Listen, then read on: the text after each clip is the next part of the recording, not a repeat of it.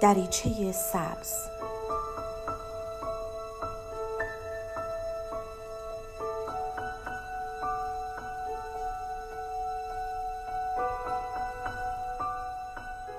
سلام من دکتر نسیم حسینی نژاد هستم متخصص روانشناسی بالینی.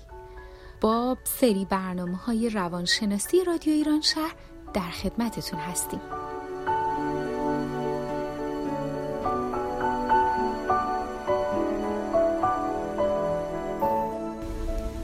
امروز می‌خوایم به یکی دیگه از مهارت‌های مهم زندگی در برنامه دریچه سبز بپردازیم و اون هم مهارت روابط بین فردی هست.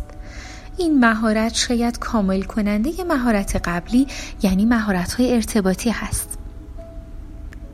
دوست خوب تو همه مراحل زندگی به خصوص در دوران کودکی و نوجوانی اهمیت زیادی برای ما داره.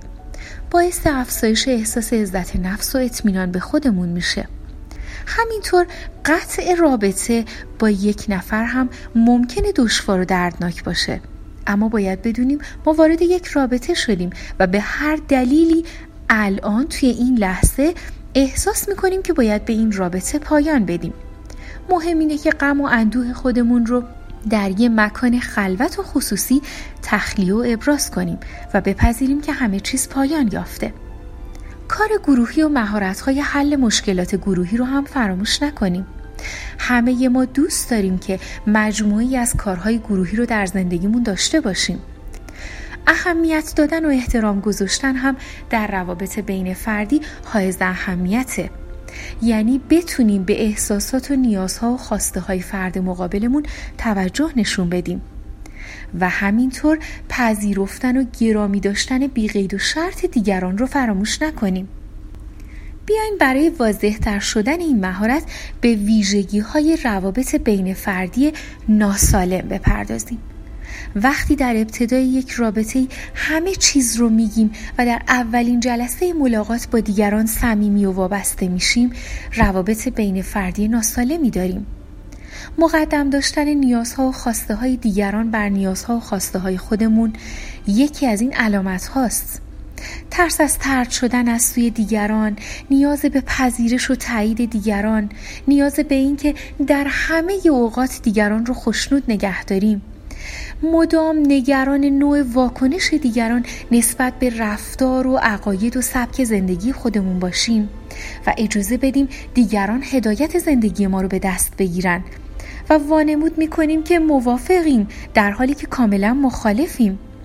و حتی روی آوردن به فعالیت ها و رفتارهای افراطآمیزی که اصلا بهشون علاقه نداریم اما دوست داریم که همرنگ یک جماعت بشیم. اینها همه علامت های روابط بین فردی ناسالم در زندگی ماست.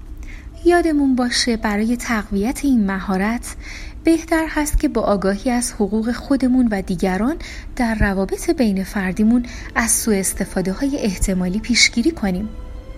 توانمندی ها و مهارت های ارتباطی خودمون رو بشناسیم و در عمل اونها رو به کار بگیریم حتی شوخی ها و تنز های بجا افراد خانواده و یا دوستان خودمون رو با اسم کوچیک و پسفندهای زیبا صدا بزنیم شنونده خوبی برای دیگران باشیم و اونها رو تشویق کنیم تا راجبه خودشون صحبت کنن. در روابط خودمون با دیگران تصمیم بگیریم که چه چیزی از اونها می‌خوایم و چجوری رفتار ما باید با اونها باشه. مرزای مطلوب خودمون رو تعیین کنیم و به اونها اطلاع بدیم و بعد از اون پیامدهایی رو که در صورت تجاوز به مرزهای خودمون تعیین کردیم رو بشناسیم و قاطعانه به مرحله اجرا بگذاریم. قبل از اینکه کسی رو مقصر بدونیم و یا محکوم کنیم تلاش کنیم نقاط قوت و ضعف خودمون رو مورد کنکاش قرار بدیم. هرچی داده های ذهنی ما بیشتر باشه وسعت دید ما هم بیشتر میشه. به گفته الوین تافلر رهبران فکری آینده افرادی هستند که قدرت دریافت اطلاعات تازه و توان ایجاد تغییر در درکشون رو دارن. در غیر این صورت محکوم به خروج از این دنیا میشن. متشکرم. بدرود.